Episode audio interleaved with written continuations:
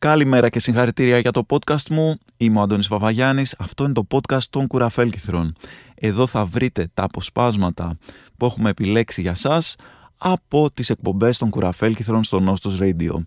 Αν θέλετε να ακούσετε ολόκληρες τις εκπομπές με τη μουσική τους, κάθε μέρα 11 με 12 συντονίζεστε στο Νόστο 100,6, αλλιώς τις βρίσκετε ηχογραφημένες στο site του σταθμού.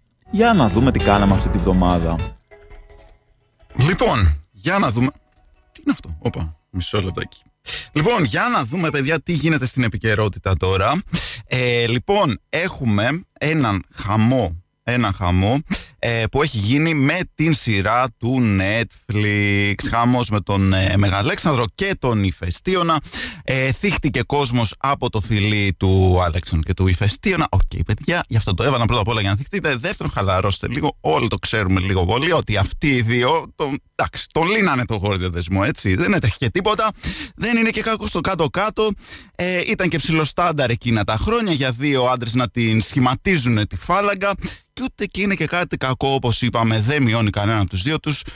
Ότι τη λαιλατούσανε τη Βαβυλώνα που και που αυτά είναι όλα φυσικά ανθρώπινα Λοιπόν, ε, πιο πολύ αστείο έτσι από το, το πιο βασικά το βασικό αστείο σε αυτή τη σειρά που δεν την έχω δει, απλά έχω δει κάποιες σκηνές, είναι ότι χρησιμοποιούν σαν Αμερικανάκια, χρησιμοποιούν ε, διάφορα ε, τέτοια ε, ψευδόνυμα ο ένας για τον άλλον, χαϊδευτικά και είναι ο ηφαιστείωνας είναι ας πούμε ο Ιφ, ο Αλέξανδρος Νοάλ, ο Πτολεμός είναι Πτόλ, hey Ptol, ε, τέτοια, αυτά τα ωραία τα αμερικανοποιημένα ντοκιμαντέρ, παιδιά, είναι καταπληκτικά για κάτι τέτοια.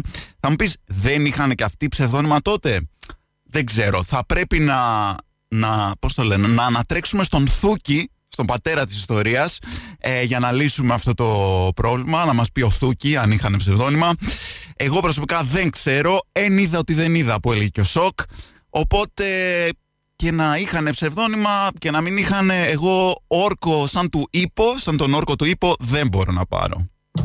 Αυτός ήταν ο Lou Reed με το Take a Walk on the Wild Side και τώρα ένα κομμάτι για τον έρωτα γιατί ο, όπως είχε πει και ο Σόφο στην ε, γνωστή του τραγωδία την Andy έρος ανήκατε μάχαν αλλιώς Crazy Little Thing Called Love Λοιπόν, ε, ξέρετε ότι την, ε, η μπύρα, η μπύρα παιδιά είναι εφεύρεση των αρχαίων Αιγυπτίων και αυτό δεν θα πρέπει να μας κάνει καμία, καμία απολύτως εντύπωση γιατί αν σκεφτείτε οι Αιγύπτιοι είναι που φτιάξαν τις πυραμίδες έτσι, είχαν να φτιάξουν αυτή την τεράστια, να κάνουν αυτό το τεράστιο οικοδομικό έργο και έχετε δει ποτέ να γίνονται οικοδομικές εργασίες χωρίς μπύρα, Ποτέ, ποτέ δεν έχει γίνει κάτι τέτοιο. Οπότε ήταν πολύ λογικό από τη στιγμή που είχαν να χτίσουν τις πυραμίδες να ανακαλύψουν και την πύρα. Τώρα, μεγάλη κυρία της country, μιας και το πήγαμε έτσι λίγο ε, Αμερικάνα την ε, φάση σήμερα, Gillian Welch, The Way It Goes. Λοιπόν, ανακάλυψα, εδώ κυκλοφορεί στο ίντερνετ μια καταπληκτική, ένα καταπληκτικό φυλάδιο που μοιράστηκε σε σχολείο, ε, σε σχολείο το οποίο προειδοποιεί τα παιδιά μας για τα σατανιστικά σύμβολα, για τα σατανιστικά σύμβολα. Είχε κάποια κλασικά τώρα την πεντάλφα, το ξέρετε αυτά τα δαχτυλάκια, τα metal, τα λεγόμενα, τα ξεφτά είναι συνηθισμένα, όμως πήγαινε αυτό το φυλάδιο, πήγαινε και ένα βήμα παραπάνω, παιδιά, πήγαινε ένα βήμα παραπάνω ε, σε μέρη που δεν θα φανταζόμουν. Ε, λοιπόν, σατανιστικό σύμβολο, σύμφωνα με αυτό το φυλάδιο πάντα, είναι ο κύκλος. Μόνο. Δεν χρειάζεται να έχει κάτι μέσα. Ο κύκλος έτσι σκέτος όπως τον βλέπετε, σατανιστικό σύμβολο. Οπότε αν τα παιδιά σας ζωγραφίζουν κύκλους εκεί στη γεωμετρία, στο σχολείο, αν σας ζητάνε διαβήτες να τους αγοράσετε, σημαίνει ότι συμμετέχουν σίγουρα σε κάποιες σατανιστικές τελετές, μην τους πάρετε. Μην τους πάρετε. Α, προσοχή. Μεγάλη προσοχή σε αυτό. Επίσης, παιδιά, δεν ξέρω αν το ξέρετε, όλα τα σύμβολα της τράπουλας, σύμφωνα πάντα με αυτό το φυλάδιο που μοιράστηκε σε σχολείο, όλα τα σύμβολα της τράπουλας είναι ε, συμβολίζουν το κακό, συμβολίζουν το σατανά. Άρα τόσο καιρό νομίζατε ότι το χαρτί λέγεται το δέκατο καλό, στην πραγματικότητα όμως σας βγήκε το δέκατο κακό.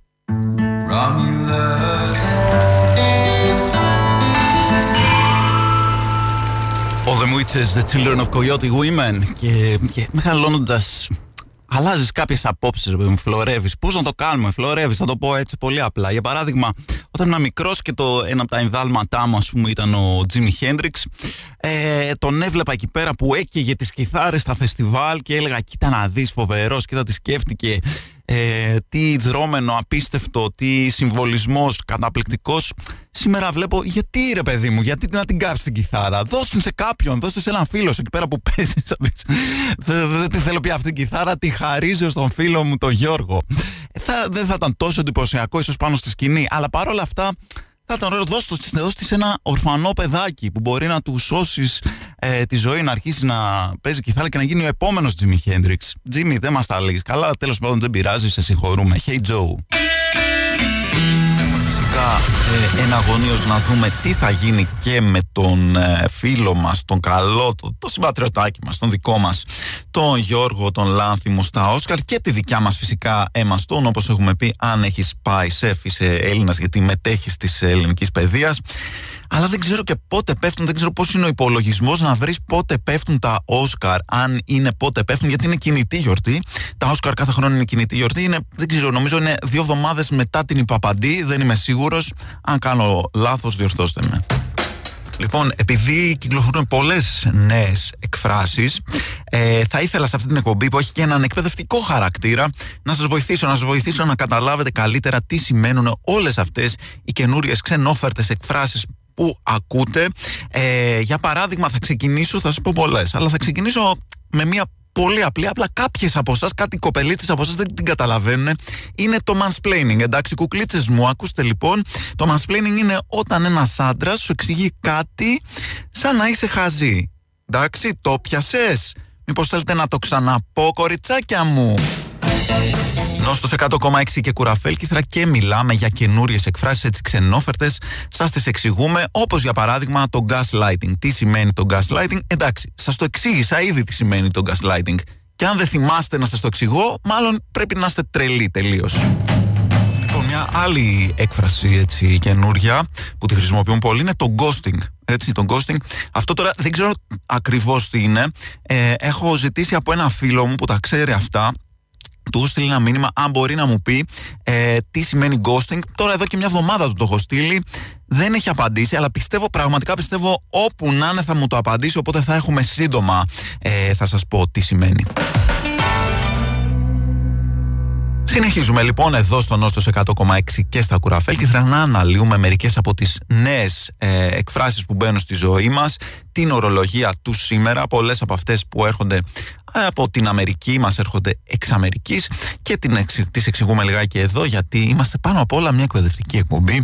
Λοιπόν, ήθελα να σας μιλήσω τώρα για το virtue signaling. Δεν ξέρω αν ξέρετε τι είναι το virtue signaling. Είναι όταν θες δημόσια να δείξεις την ηθική σου ανωτερότητα σε σχέση με όλους τους άλλους τους υπόλοιπους. Ότι εσύ είσαι κάτι καλύτερο και θες οπωσδήποτε να το δείξεις, χωρίς απαραίτητα αυτό να είναι ε, ειλικρινές από την πλευρά σου. Αυτό για παράδειγμα παράδειγμα είναι κάτι που εγώ προσωπικά, επειδή είμαι υπερβολικά ευθύς και ειλικρινής, δεν θα το έκανα ποτέ.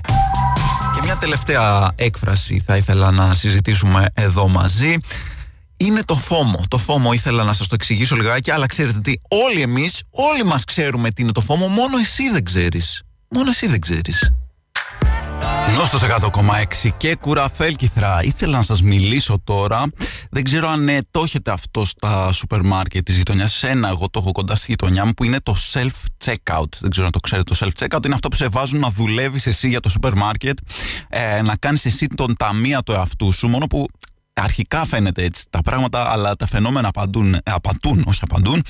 Δηλαδή, πας να χτυπήσεις τα προϊόντα χωρίς ταμεία, όμως δεν έχεις αυτό σημαίνει ότι δεν χρησιμοποιείς έναν ταμεία, αλλά είναι εκεί πέρα δύο-τρία άτομα του σούπερ μάρκετ για να καταφέρεις να το κάνεις αυτό, να ζυγίσεις ε, εκεί που πρέπει να ζυγίσει τα πράγματα, να βάλεις τα λεφτά στη σωστή θηρίδα, να πάρεις τα αρέστα. χρειάζονται δύο-τρία άτομα για να κάνουν σε περίπου 20 λεπτά αυτό που ένας στο ταμείο το κανονικό το έκανε μέσα σε λίγα δευτερόλεπτα.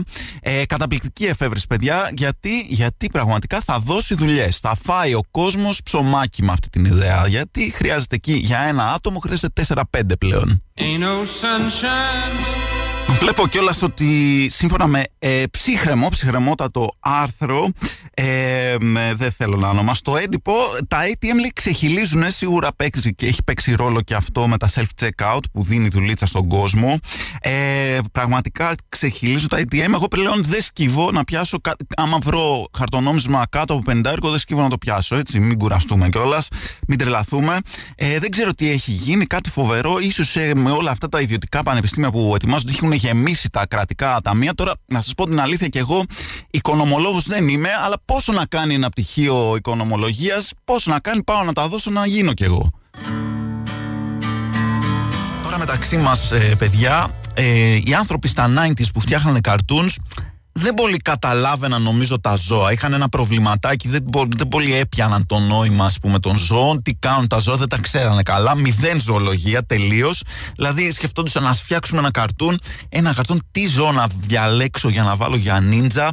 Ποιο ζώο ξέρω με αντανακλαστικά, αστραπή, ε, γρήγορο, ε, πώς το λένε, ευλίγιστο, θα βάλω τη χελώνα. Τι χελώνα θα βάλω, αυτό είναι το χελωνονιτζάκι, το ζώο που ταιριάζει νίντζα. Κανείς δεν βρέθηκε σε αυτήν την ομάδα που φτιάχνανε τα καρτούνς να πει ρε παιδιά, πώς να βάζαμε καμιά γάτα, κάνα ε, κάνα, καμιά μαϊμού, ξέρω, κάνα πίθηκο, όχι κανένας τίποτα.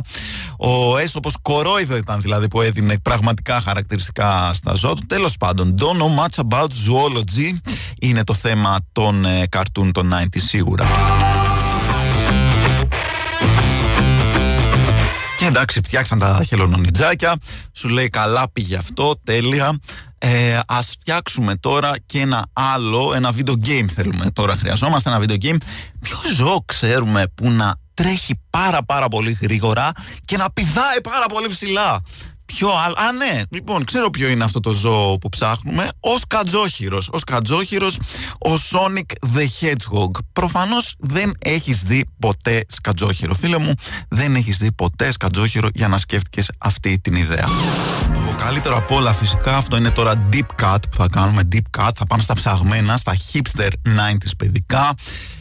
Μπορεί κάποιοι να το έχετε ακούσει, να το έχετε δει, αλλά το καλύτερο από όλα ήταν το Denver The Last Dinosaur. Denver The Last Dinosaur, το οποίο ήταν ότι κάποια παιδιά βρήκαν έναν δεινόσαυρο, έναν δεινόσαυρο, ε, του φορέσανε γυαλιά και καπελάκι, ξέρω γιατί ήταν 90s τότε και όλοι πρέπει να φοράνε baseball cap και γυαλιά, και να κάνουν skate, εννοείται όλοι. Ε, του δώσαν και ένα skate και απλά κάνανε παρέ και τον κρύβανε, κρύβανε τον δεινόσαυρο. Τον δεινόσαυρο. Δηλαδή σου λέει ποιο είναι το πιο μεγάλο ε, πλάσμα που υπάρχει που είναι αδύνατο να το κρύψεις ε, σε καμία περίπτωση δεν μπορεί να το κρύψεις από τον υπόλοιπο κόσμο ένας δεινόσαυρος. Τον κάνανε σε ανθρώπινο μέγεθος άρα OK okay, δεν ήταν και πολύ δεινόσαυρος ήταν λίγο δεινόσαυρος. Και αυτό ήταν το όλο concept της σειράς. Βέβαια είχε κομματάρα για αρχή. Denver The Last Dinosaur. Άμα θέλετε ψάξετε στο YouTube το, το θέμα το βασικό της αρχής. Θα σας αρέσει πάρα πολύ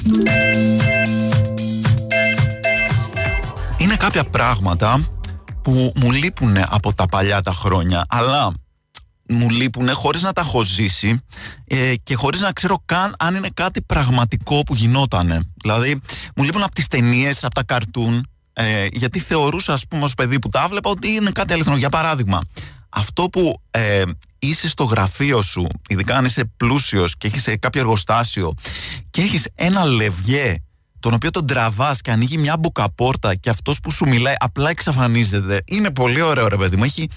Δεν θα ήταν πολύ ωραίο να υπάρχει και σήμερα. Αν υπήρξε ποτέ, φυσικά δεν ξέρω. Ούτε αντίο, ούτε να τα πούμε, ούτε έχω το τηλέφωνό σου, πάρε με, θα σε πάρω και όλα αυτά τα ψέματα που λέμε. Τίποτα.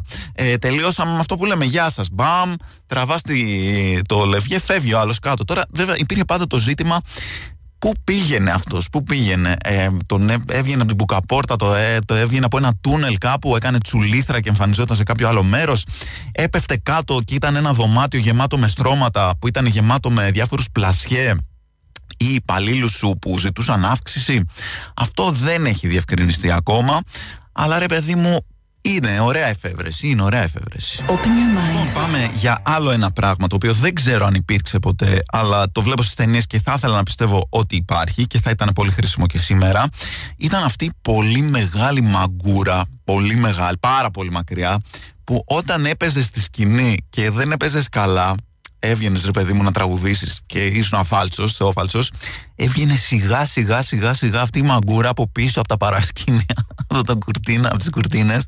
Έβγαινε, έβγαινε και κάποια στιγμή τσακ σε τράβαγε ε, και σε έβγαζε εκτός σκηνής. Έτσι σώζονταν και το κοινό και εσύ ε, από, την, ε, από το να γίνεις ρεζίλη πάρα πάρα πολύ καλός. Σκεφτείτε τώρα σήμερα ας πούμε πας να δεις πας ε, στα μπουζούκια είναι δεν ξέρω η Πάολα και τραγουδάει τα δίνει όλα αλλά δεν είναι η μέρα της εκείνη τη στιγμή και βγαίνει ένας τύπος με μια μαγκούρα και την ε, βγάζει έξω. Δηλαδή θα γινόντουσαν ωραίες στιγμές. Σκεφτείτε πόσα ωραία viral videos θα είχαμε. Θα ήταν πολύ πολύ ωραίο. Λείπουνε, λείπουνε τέτοια πράγματα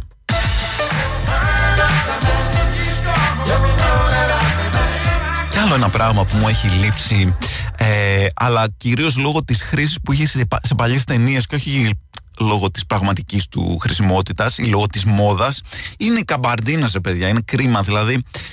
Ε, γιατί πάντα όταν έβλεπες κάποιον με καμπαρντίνα, πάντα θα σηματοδοτούσε κάποια περίεργη παράνομη δραστηριότητα.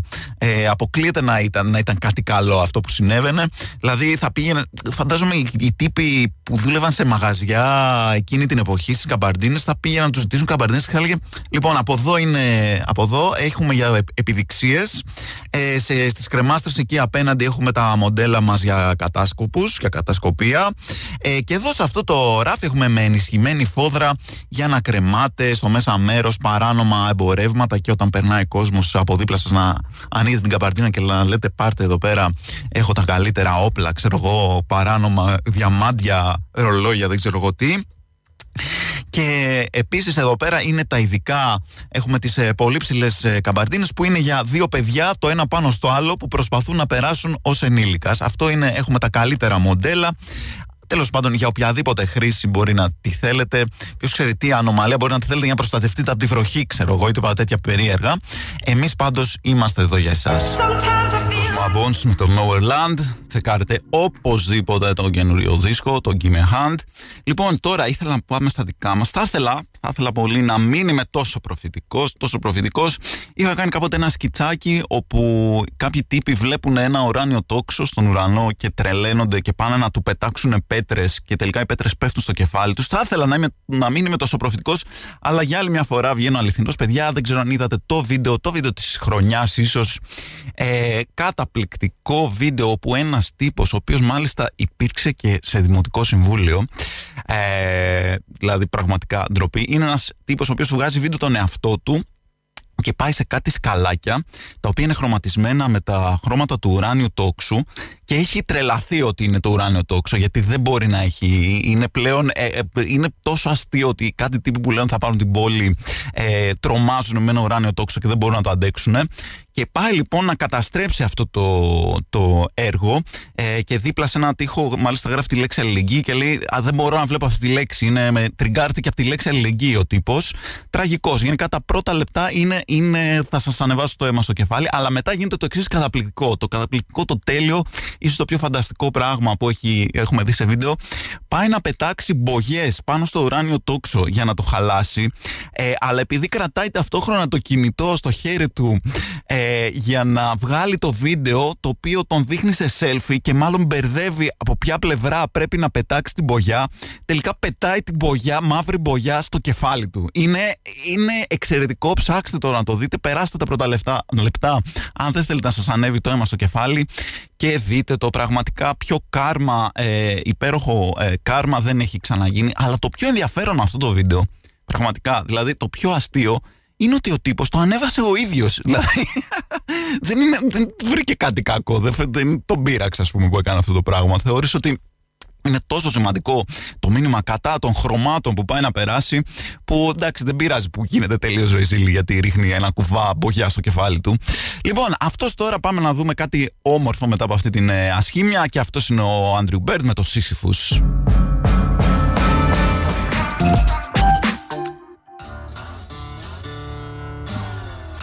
Όπα, Μπέκ, βιάζεσαι, βιάζεσαι, βιάζεσαι, αγόρι μου. Κάτσε, φέρουμε λιγάκι.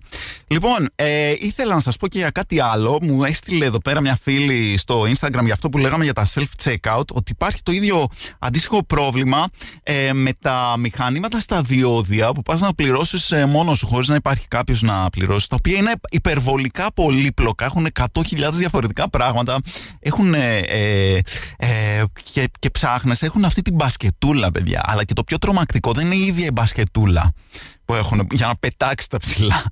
Το πιο τρομακτικό είναι το σήμα που έχουν που βλέπεις από μακριά που υπονοεί ότι πρέπει να πετάξεις από μακριά τα ψηλά και να πετύχεις ως αν ε, Αργύρης Καμπούρης το 87 στον τελικό ε, Ελλάδα-Ρωσία ε, Ελλάδα-Σοβιετική Ένωση συγγνώμη να πετάξεις να βάλεις την, ε, τη θρηλυκή βολή αλλιώς δεν μπορείς να περάσεις τα διόδια πρέπει δηλαδή να πετύχεις από μακριά την μπασκέτα έτσι όπως το δείχνει το σήμα δεν σου λέει ότι μπορείς να πληρώσεις με κάρτα ας πούμε αλλά σου έχει αυτή την εικόνα. Οπότε λες, κάτσε τώρα, μην πάω εκεί πέρα και το χάσω σαν τον Γιοβάισα που έχασε το τρίποντο και μετά γίνω ας πούμε περίγελος όλης της παρέας μου και δεν μπορώ να φύγω, μείνω για μια ζωή στα διόδια να ρίχνω ε, βολές.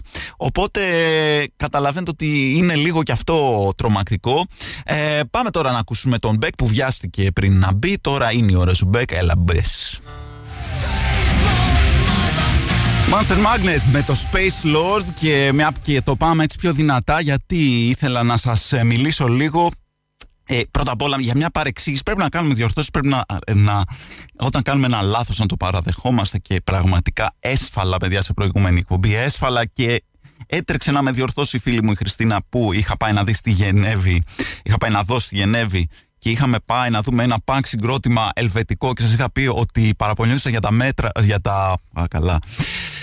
Λοιπόν, πάμε πάλι. Για τα έργα στο μετρό ε, ναι, έκανα τεράστιο λάθος γιατί η Γενέβη δεν έχει μετρό. Είναι σαν να σας είπα ότι πήγανε να γράψουν ένα τραγούδι για το μετρό Θεσσαλονίκης. Ε, μάλλον ήταν για κάποιο σταθμό του τρένου. Οπότε συγγνώμη που γεννήθηκα κιόλας ε, και δεν θυμόμουν καλά την ιστορία. Αλλά ε, όλο αυτό ε, ε, συνέπεσε και με μια πολύ ωραία ε, πρόταση από έναν φίλο που μου έστειλε ότι επίσης πάρα πολύ καλό όνομα για ελβετικό punk συγκρότημα πέρα από τους φανατικά ουδέτερους που είχα πει τότε είναι το agree to disagree. Πάρα πάρα πολύ καλό. Και γι' αυτό επειδή ε, ήταν μια ωραία ιδέα, ε, το έδωσα σε εσάς. Το έδωσα σε εσάς χτες και σας είπα στο Instagram βρείτε μου ωραία ονόματα για ελβετικές punk bands και πραγματικά ξεπεράσετε τον εαυτό σας. Επανερχόμαστε μετά από αυτό το έπος που λέγεται Black από το Spell Jam μιας και μπήκαμε σε τέτοιες εποχές, 90s, τα καλύτερα χρόνια. Ε, πάμε μετά να σας πω τι ωραία πράγματα μου στείλατε για ελβετικό punk. Πονάει, πονάει η καρδιά μου που πρέπει να κόψω αυτό το απίστευτο φινάλε, αλλά είναι λίγο, ας το πούμε, αντιραδιοφωνικό. Βάλτε να ακούσετε την κομματάρα μετά. Ε, ολόκληρη έχει ένα εξαιρετικό φινάλε, πολύ πολύ πολύ δυνατό. Λοιπόν, και τώρα πάμε να πούμε για τα ε, ελβετικά punk συγκροτήματα που μου προτείνατε. Λοιπόν, έχουμε λοιπόν τους Agree to Disagree, πάρα πολύ καλή ε, πρώτη υποψηφιότητα και μετά μου στείλατε μερικά ακόμα. Έχουμε το καταπληκτικό, η, η δεχθές πλημέλημα, ελβετικό punk, η δεχθές πλημέλημα, καταπληκτικό όνομα. Έχουμε τους Σάπιο Ρακλέτ, εξαιρετικό. Empathy Against the Machine ε, μοιάζουν λίγο με τους ε, Disappointment Against the Machine που ήταν, ε, τους, τους είχα βάλει σε ένα κόμικ. Έχουμε τους Όχι Μάνες, όχι μάνες, πολύ καλό έτσι για να μην βρίζουμε. Ε, ίσως το αγαπημένο μου, ίσως το αγαπημένο μου είναι η New Yodel Army. Yodel Army καταπληκτικό. Οι σκληροί αποστάκιδες, οι ξινές σοκολάτες και για όσους μένουν στο ΣΕΡΝ τα ημιθανή νετρόνια. Καταπληκτικά ελβετικά ε, συγκροτήματα. Να πω πολλά μπράβο στη φίλη που μου έστειλε τρύπες. I see what you did there στο, στο Emmental ε, δηλαδή, για να εξηγήσουμε το αστείο, γιατί τα καλύτερα αστεία είναι αυτά που πρέπει να τα εξηγήσεις. Ε, και, έχουμε, και έχω πάρα πάρα πολλά ακόμα που μου έχετε στείλει. Ε, διάλεξα, έκανα μια συλλογή χτες, αλλά θα μπω λίγο να δω και τι άλλο μου έχετε στείλει από τότε. Και θα σας πω και μερικά αληθινά συγκροτήματα ελβετικού punk μετά τους Growlers και το Empty Bones. Λοιπόν, έχουμε τα αληθινότατα τώρα ονόματα ελβετικών. Λέω, ας πάω να δω πώς λέγονται όντως οι ελβετικές punk bands. Δεν απογοητεύτηκα, παιδιά, δεν απογοητεύτηκα. η πιο διάσημη, η πιο δημοφιλής ελβετική punk μπάντα λέγονται Swimbad, το οποίο μεταφράζεται σε πισίνα. Δηλαδή, punk μπάντα και λέγονται πισίνα, παιδιά. Λοιπόν, εντάξει, δηλαδή, μετά έχουμε τους Earth Citizens, Earth Citizens, πολίτες της γης, Ό,τι πιο ουδέτερο μπορείτε να φανταστείτε. Πραγματικά δεν με απογοήτευσαν καθόλου, δεν με απογοήτευσε αυτό το search που έκανα. Και έχουμε και τους failed teachers. Failed teachers, προφανώς εμπνευσμένο από την αληθινή ζωή. Πάω να δω τώρα λιγάκι και στο Instagram τι παίζει, τι άλλα με έχετε, τι ωραία πραγματάκια μου έχετε ε, στείλει. Φοντουράν Ντουράν, πάρα πολύ καλή Φοντουράν Ντουράν. Ε, για να δούμε, καταραμένοι τυπολάτρες, πολύ ωραία. Οι ψυχάλες, Don't Bleron, πάρα πολύ καλό. Don't Bleron. Η συμβιβαστική. Ε, ειρηνικό συναπάντημα. Neutral Chaos. Νυφάλια ξωτικά. Και οι καταπληκτικοί οργισμένοι φιλοτελιστές. Παιδιά είναι πάρα πάρα πολλά. Να σας πω και πώς είναι. Έχω μου έχετε στείλει 287 απαντήσεις. Καταλαβαίνετε ότι δεν μπορούμε να τις διαβάσουμε όλες. σω στο τέλος, αν μας μείνει λίγος χρόνος, διαβάσω μερικά ακόμα. Πάμε τώρα στους Gorillaz και το Crocodilaz. Λοιπόν, τι θα λέγατε αν σας έλεγα ότι στο σπίτι μου έχω κολίτσιανους, μπομπόλους και καρλάκους παστρεμένους; Ε, δεν θα έπρεπε να ανησυχήσετε. Αν είσαστε μάλιστα από την Κέρκυρα, θα ξέρετε ότι όλα αυτά που σας λέω είναι διάφορα φαγητά. Όπως επίσης το σαλάδο, το νούμπουλο, το μπουρντούνι, η μικάνη και οι ρουβελόπιτες. Καταπληκτικά ονόματα που μου έστειλε εδώ πέρα ο φίλος. Ο Ηλίας ο Φουντούλης, τον ξέρετε όλοι. Ε, καταπληκτικά ε, κερκυραϊκά ονόματα και όταν ε, το είχα σχολιάσει αυτό κάπου, ένας φίλος μου λέει, μου είπε την εξής καταπληκτική λέξη, η οποία ακούγεται σαν να είναι φαγητό, αλλά δεν είναι, που είναι μπιζελότος. Ο μπιζελότος ή μπιζελωτό, δεν ξέρω, δεν θυμάμαι, ε, το οποίο είναι ο ύπνος, ο σύντομος. Κάποιος κερκυραίο να μου στείλει ένα μπιζελότο ή μπιζελωτό, το οποίο είναι τέλειο γιατί ε, έχουμε και στην κεφαλονιά μια τέλεια ε, ε, έκφραση για το power nap, για το, αυτό που λέμε power nap στην, στη σύγχρονη ελληνική γλώσσα και το οποίο είναι η καταπληκτική λέξη μπούρμπουλο. Πήρα έναν μπούρμπουλο, θα ρίξω ένα μπούρμπουλο και θα έρθω. Σημαίνει θα ρίξω ένα γρήγορο υπνάκι και έρχομαι.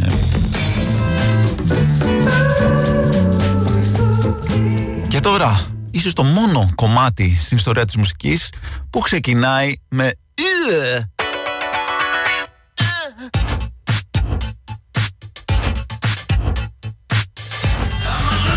Λοιπόν, αυτός ήμουνα, ήμουνα ο Αντώνης Βαβαγιάννης. Ήταν τα ραδιοφωνικά κουραφέλκυθρα στο Νόστο 100,6 και δεν θα σας αφήσω όμως έτσι.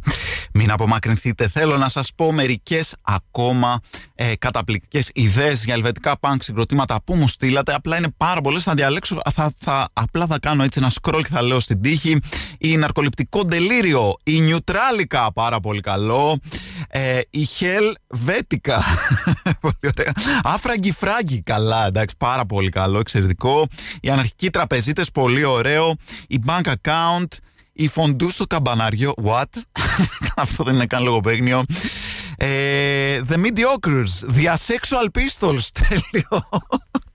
τέλειο, τέλειο. Παιδιά, είστε φανταστικοί. Η Gold Day, παιδιά, είστε καταπληκτικοί πραγματικά. Εξαιρετικές ιδέες. Μακάρι να μπορούσα να τα διαβάσω όλα όπως τους Rich Kennedys. Τους Common Ground, τους Εκεχηρία, τους Ήξεις Αφήξεις και τους Αμερόληπτη Μάζα. Όλα αυτά τα καταπληκτικά λοιπόν συγκροτήματα είναι που μου στείλατε και σας ευχαριστώ πάρα πολύ. Εγώ λοιπόν ήμουν ο Αντώνης Παπαγιάννης, ήταν τα κουραφέλκυθρα στο Νόσος 100,6 και μέχρι να τα ξαναπούμε αύριο μένετε συντονισμένοι για να ακούσετε τον έναν, το μοναδικό, τη φωνή, τον Αλέξανδρο Χούντα και τα ξαναλέμε αύριο την ίδια ώρα. Μέχρι τότε, παιχτερβετικό πανκ. Αυτό ήταν το podcast μας για αυτή την εβδομάδα. Δεν θα μπορούσε να υπάρξει αυτό το podcast χωρίς τη στήριξη του αγαπημένου συνόμπο της streaming πλατφόρμας της καρδιάς μας. Εμείς τα ξαναλέμε είτε στην εκπομπή καθημερινά 11 με 12 στον Νόστος, είτε την επόμενη εβδομάδα στο podcast. Μέχρι τότε, παίχτε punk!